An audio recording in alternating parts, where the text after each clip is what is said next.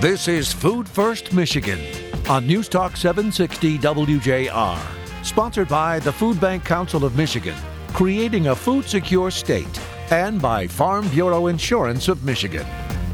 Now, here are your hosts, Dr. Phil Knight and Jerry Brisson. Welcome, everyone, and thanks for listening. It's been said by about a gazillion people that knowledge is power. Presidents, politicians, parents, and just regular people have uttered this phrase often. We use it for motivation, inspiration, and sometimes as a warning, especially in the context of if you don't have it, then you are powerless. It was the knighted philosopher Francis Bacon in the late 17th century who served Queen Elizabeth I who first uttered these famous, often repeated words Knowledge is power. Using this phrase as his foundation, Lord Bacon developed what is now known to us as the scientific method. This method has guided and continues to impact how we acquire knowledge and use it. Whether it is scientists and engineers at NASA calculating and planning a trip to Mars, are researchers trying to help us understand everything from the finite to the infinite. The scientific method is used to help gain knowledge. Why? Because knowledge is power. Knowledge is powerful because it can lift us to greater heights, or the lack of it can cause us to languish in ignorance. Primarily, knowledge is powerful because it is liberating. Today on our show, Dr. Stephen Borders returns to help us understand at a greater level how the knowledge we've gained up until today can help us predict the needs of food insecure families and communities tomorrow. Knowledge is power, and Steve is helping us become smarter by the minute. Join Jerry Brisson, Dr. Steve Borders, and me in just a moment.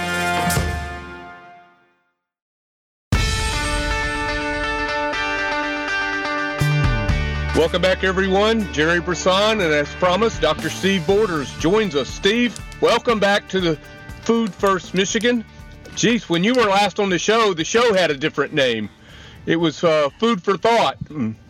Everybody and their dog had that one, so we changed the name of it to Food First Michigan.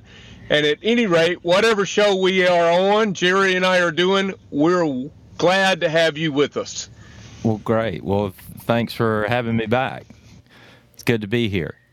So, Steve, catch us up. Where you? Because the last time you were on the show, I think you were a professor at Grand Valley State University, and uh, then we're going to talk about all the work that you're doing with us here in Michigan and food security. But let's get caught up with Dr. Borders.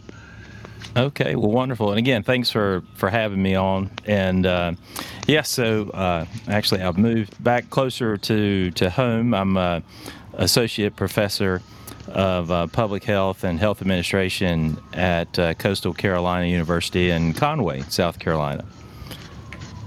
A little bit awesome. uh, warmer down here, so in the wintertime. So yeah, hey, pretty good football season last year too. Yeah, yeah, it was uh, quite exciting to see uh, Coastal have a really exciting run there. Uh, so we're hoping for big things out of them again this year as well.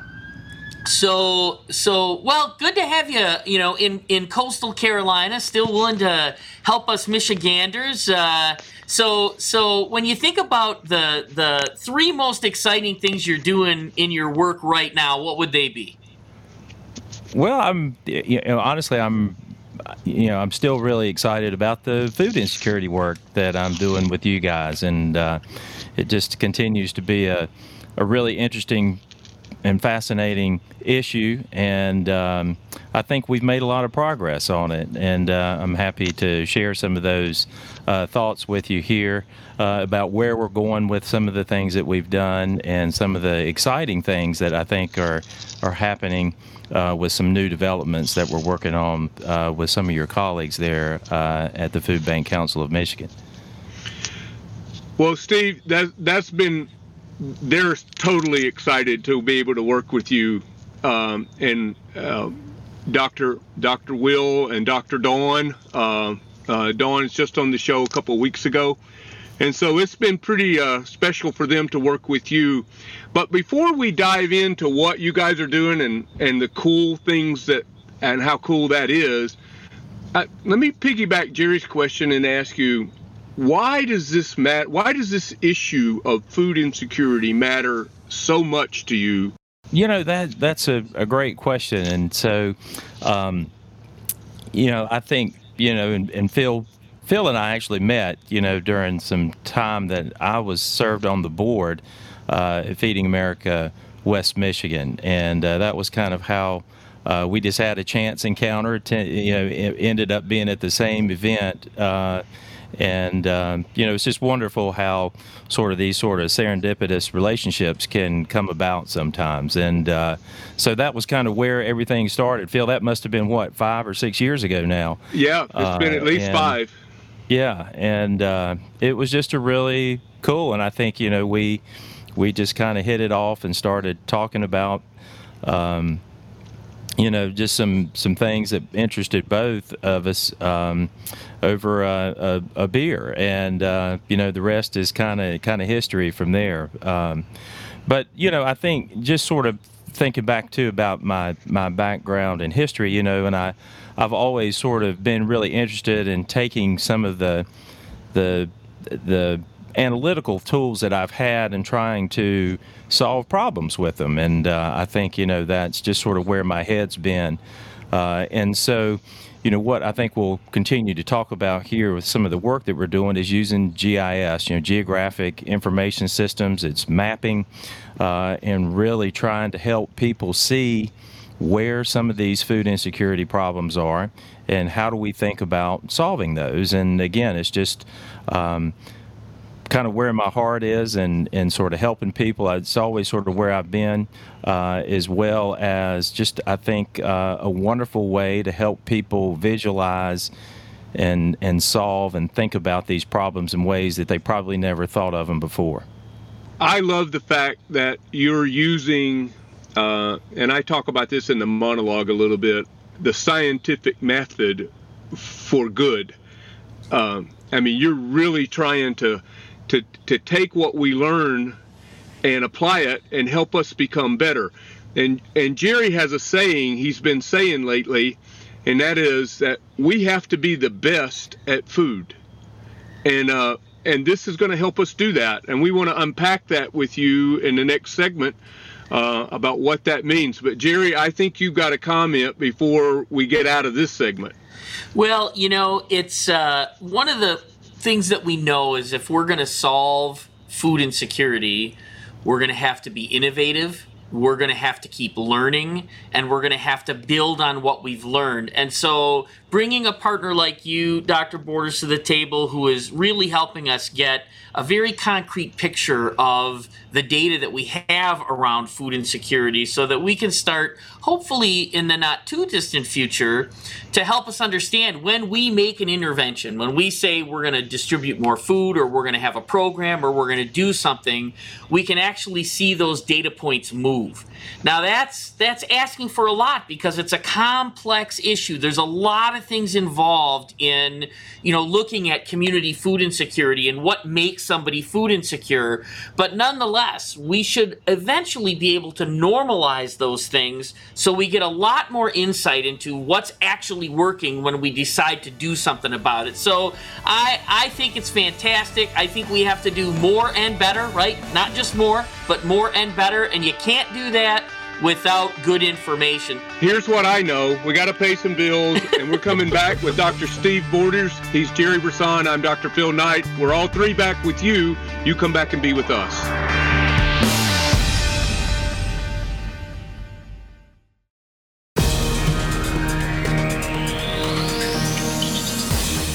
Contact the Food Bank Council of Michigan at fbcmich.org. Now back to more Food First Michigan with Dr. Phil Knight and Jerry Brisson. Welcome back, everyone. Dr. Phil Knight, as always, Jerry Brisson, the uh, chair, the president of the Food Bank Council Board of Directors, CEO and president at Gleaners Community Food Bank, the oldest food bank in Michigan.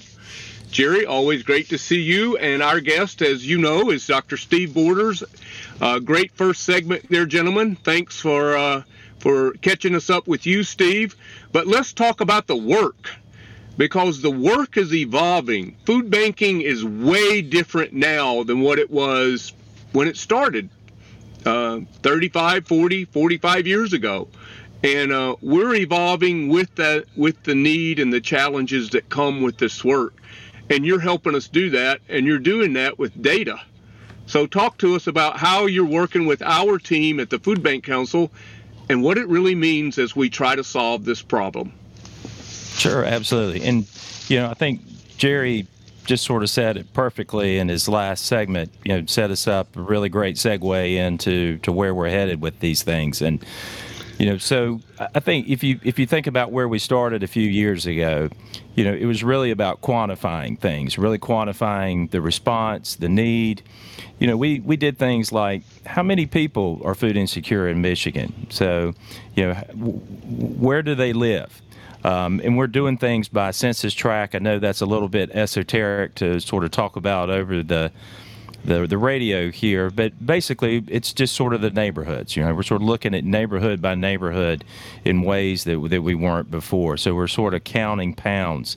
So we're, we're taking things, looking at the map and saying, is there a, is there a food provider? Is there an emergency food provider there?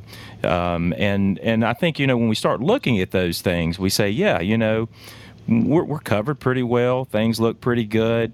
Um, but, you know, that sort of moved us to these next questions about where and how and are we doing the right things? And so that's what we're doing now. And, and again, you spoke of, of Dawn Opal and, and Will Mahoney, who are doing just a fabulous job in helping us think about collecting data on these in a way that we've never had before. So, and again, where everything was sort of retrospective in the past, we're trying to be more prospective uh, and thinking about, you know, are the pantries located in the right place? Are we getting food to the right people. I'll, I'll give you a, a, perfect example of some things what we're doing.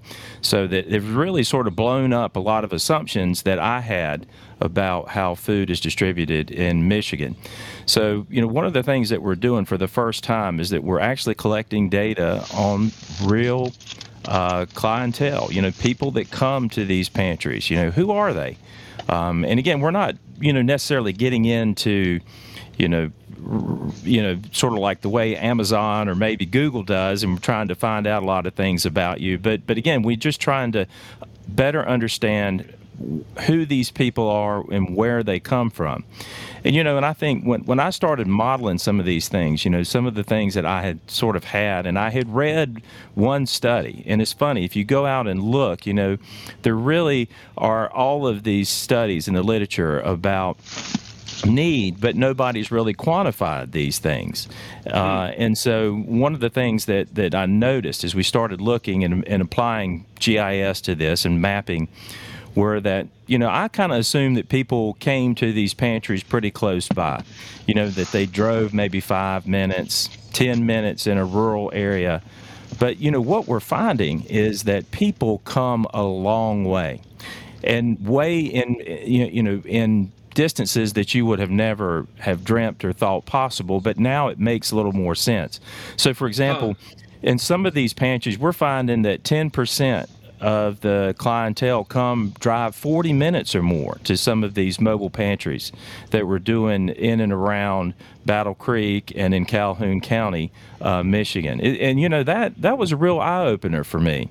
Um, sure. I had no idea. But, you know, when you think about people and how far they travel to work, um, and to come for these things, it, it, it, probably makes a little more sense. We also are finding that it's not just one person, but when these people come and pick up, right, they pick up for multiple households, right, because there's a lot of transportation barriers uh, and they're helping their neighbors out. So the you, know you you were starting to see these things uh, that I think are are quite interesting. So they're picking up for not just their household, but maybe a friend or a relative household as well. But I was really uh, amazed and fascinated. So, what that helps us do is think about how to model some of these things. And, you know, if you've ever sort of you know, Steve, driven by, oh, sorry, go ahead. No, let me let me get let me get, you. You said some great stuff there. I want to get Jerry's reaction to it because Jerry, is this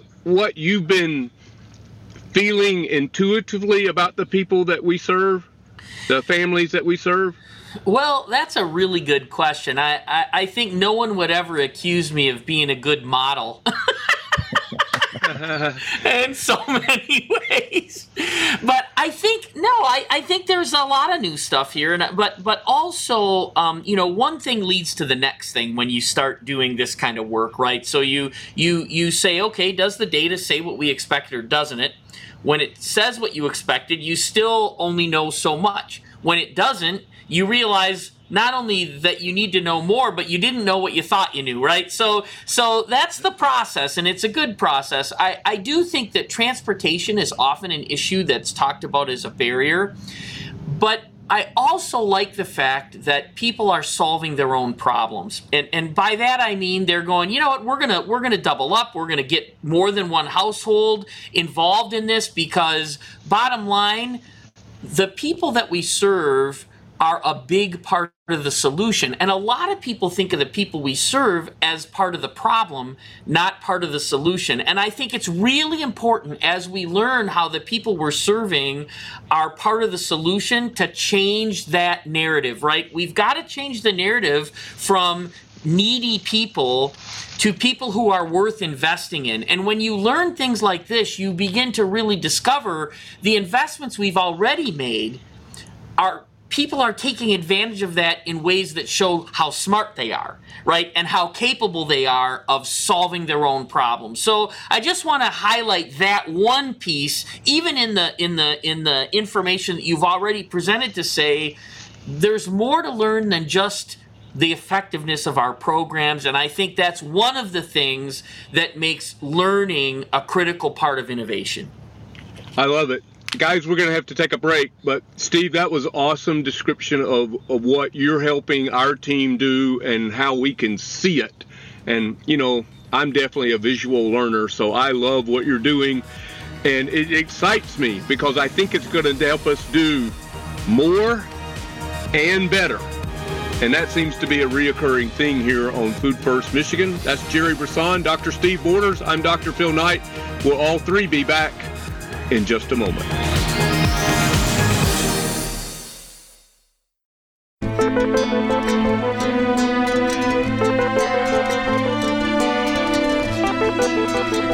Food First, Michigan.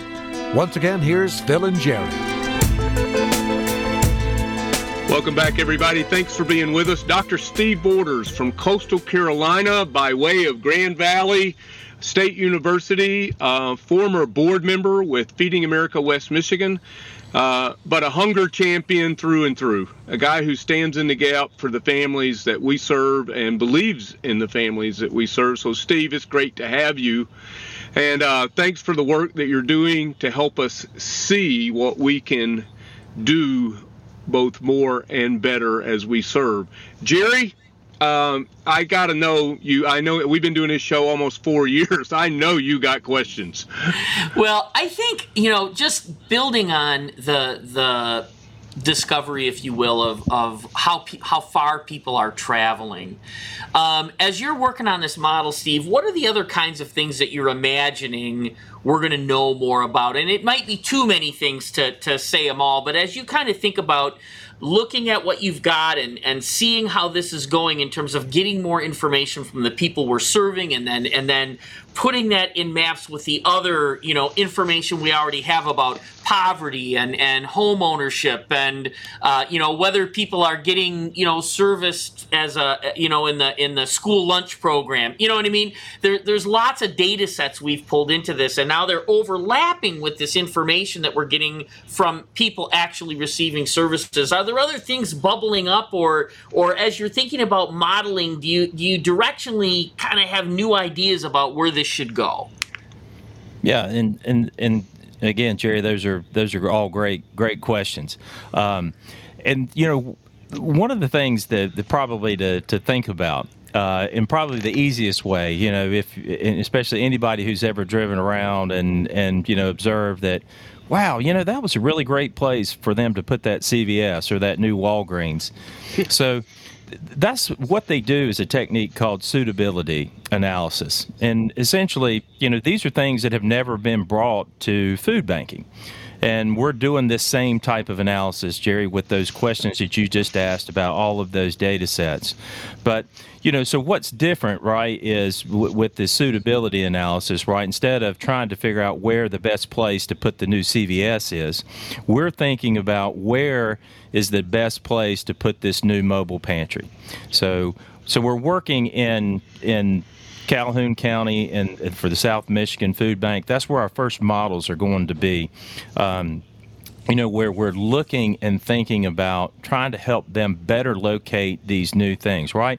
I think everybody had some intuition about where they might go, where they should show up, but we're trying to use, you know, again, sort of this scientific method to help them better understand. So if we know more about how pounds are distributed, who comes to those, what's the food insecurity rate, what's the walkability of that community, you know, if we're thinking about people with transportation barriers, I think we know that rural pantries have different distribution than urban pantries. So we have different clientele. So all of these things we can adjust in our model. So we're looking at urban areas, we're looking at suburban areas, we're looking at rural areas.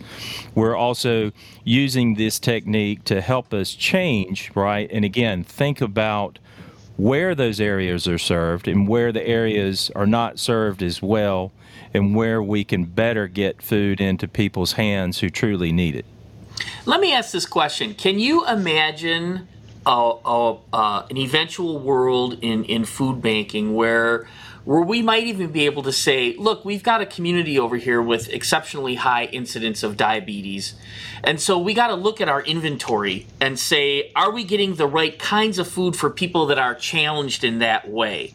You know, is it is it possible to imagine a world where we not only know where people live and, and some of the poverty issues, but actually some of these other things that affect people's lives that really might influence not just that there's food, but how much food or the type of food that we would have there because of that information.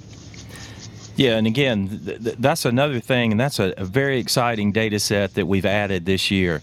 Um, there's a data set from the, the CDC, the Centers for Disease Control and Prevention, that is based on this database called the Behavioral Risk Factor Survey. But essentially, what they've done is, is gone around and and assessed every community, just sort of the same way that Feeding America has done with assessing for food insecurity. But now we know things about the rate of diabetes in these communities. We know things about the rate of obesity in these communities, things that we didn't know until last year.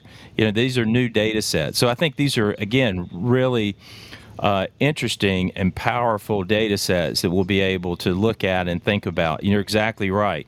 How do we tailor um, the, the food to make sure that it is, you know, not only uh, nutritionally appropriate, right, but but appropriate for in every sense of the word for the communities in, in which they, they serve, right? It's no longer just about calories and feeding hungry people. It's about getting the appropriate food into the people's hands that, that again, truly need it in a, in a, in a well designed way. So let me just make one other. I mean, this this stuff is really exciting to me, and I, I just one other thing. Back in the day, client choice pantries were the innovation of the year. You know, 20 years ago, that's what people were talking about. And the reason it was so exciting is because giving people a chance to choose the foods for themselves was uh, a way to reduce waste and increase satisfaction and increase the likelihood that we were actually nourishing people. It was a great innovation. But the best possible case is that when you walk into a pantry or you go to a food distribution, all of the food is food you would choose, right? The best case is that it's all food that you would say, that's what I want, that's what I want, that's what I want. And you can't get there just with surveys. You have to have data. You have to really understand right down to these level of details exactly what it is people choose to spend money on how, you know the things that they're struggling with whether that's i have you know i've got a household with or without kids i'm taking care of an elderly parent. All of those things influence the foods that people will choose right? When you have that information and when they show up and whether it's a, a contactless drive-through distribution or whether it's a pantry can you imagine what it would be like to walk in and say, my gosh, there's nothing here I wouldn't choose? That's the game, right? That's the highest level you can be in terms of making sure you have the food that people want and need in a way that they want and need it in the quantities that are actually going to change their life and help them manage the trade-offs that they have every month and and help them really get on to their next success. And so th- this building block that we're working with here in south and i got to give south a huge amount of credit because not only are they doing this but they've got a healthcare pilot with a federally qualified health system that is that is groundbreaking in terms of what it's teaching us about how we can interact best with healthcare and with consumers who need both food and healthcare. It's it's phenomenal work. These are the things that are going to put us in that place of you know being you never be a hundred percent but but moving from well we're going to give you what we have and let you choose it and hope it's right to we're going to give you what we know you want and we're going to be within one or two percent of of before you even have to choose what we know you you already want and need. I mean, I know when you go on your computer now and the next ad that pulls up is exactly right based on the things that you've shopped for before, right? I mean, now you might not need another, you know, hot pot or something like that because you already have one, but nonetheless, it, it is that idea that information can help us. It's not just it's not just an invasion of privacy. And I know that's an awkward thing to say, but nonetheless, you know, there's things we can use information for that's going to make us better and going to make when someone drives 40 miles to get food, can you imagine how disappointing it is when the food they want to need isn't there even if they have choice? Right? I mean, the, these are real things, right? This is the stuff of life. Well, it's the way that we can elevate our level of service and it's a way that we can communicate to the people that that we are serving the families that we are serving how valuable they really are to the community. Because we're giving them the best we can not just what we have or what's left or whatever. And i think that again is steve's work is helping us prove once again the power of food that communicates value to the families that we serve. Steve, we're going to run out of time with you, so we're going to have to have you back, uh, even though right. there was a, a, a, a semi veiled threat not to do that. But uh, semi, uh, uh-huh. semi, semi. Um, so let me give you the last word here with us with uh, uh, this segment and for your time with us here on the show. Uh, but you have to know how much we admire you and appreciate you. And thanks for using your talents, your your intellect to help us solve this problem. Sure, you're you're absolutely welcome, and it's my pleasure. And uh, I, I, would be remiss too if I didn't um, acknowledge one of the. I have a really wonderful student who's doing a lot of work that I think um, on this project that I think you're going to be pretty pleased with as well. Uh, Hannah Deckert. Uh, she's a, a veteran. Um, and uh, she's uh, she was in the army and uh, has done just some really outstanding work, and uh, so we're we're excited to share uh, some of those with you in, in the coming weeks. So I think that's going to be really exciting too.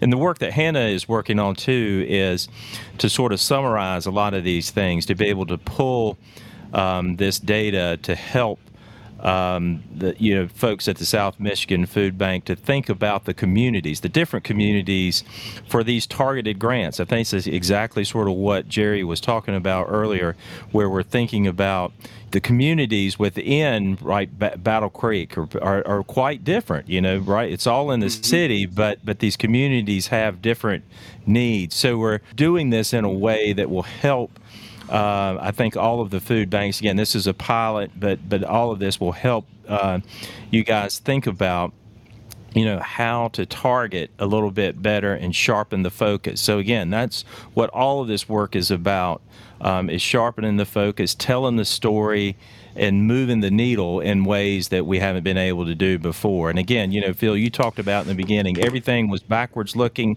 We're trying to look forward now. Uh, and I think that's going to be, um, you know, the, the, the real sea change that we have here uh, is being less reactive and more proactive in, in our approach uh, to, uh, to food insecurity. Love it. Thank you, Steve. Dr. Steve Borders uh, from coastal Carolina, but uh, I got to say, part of his heart's still in Michigan. so, Steve, thanks for being with us. Thanks for having me. Jerry and I will be back to wrap up this edition of Food First Michigan in just a moment.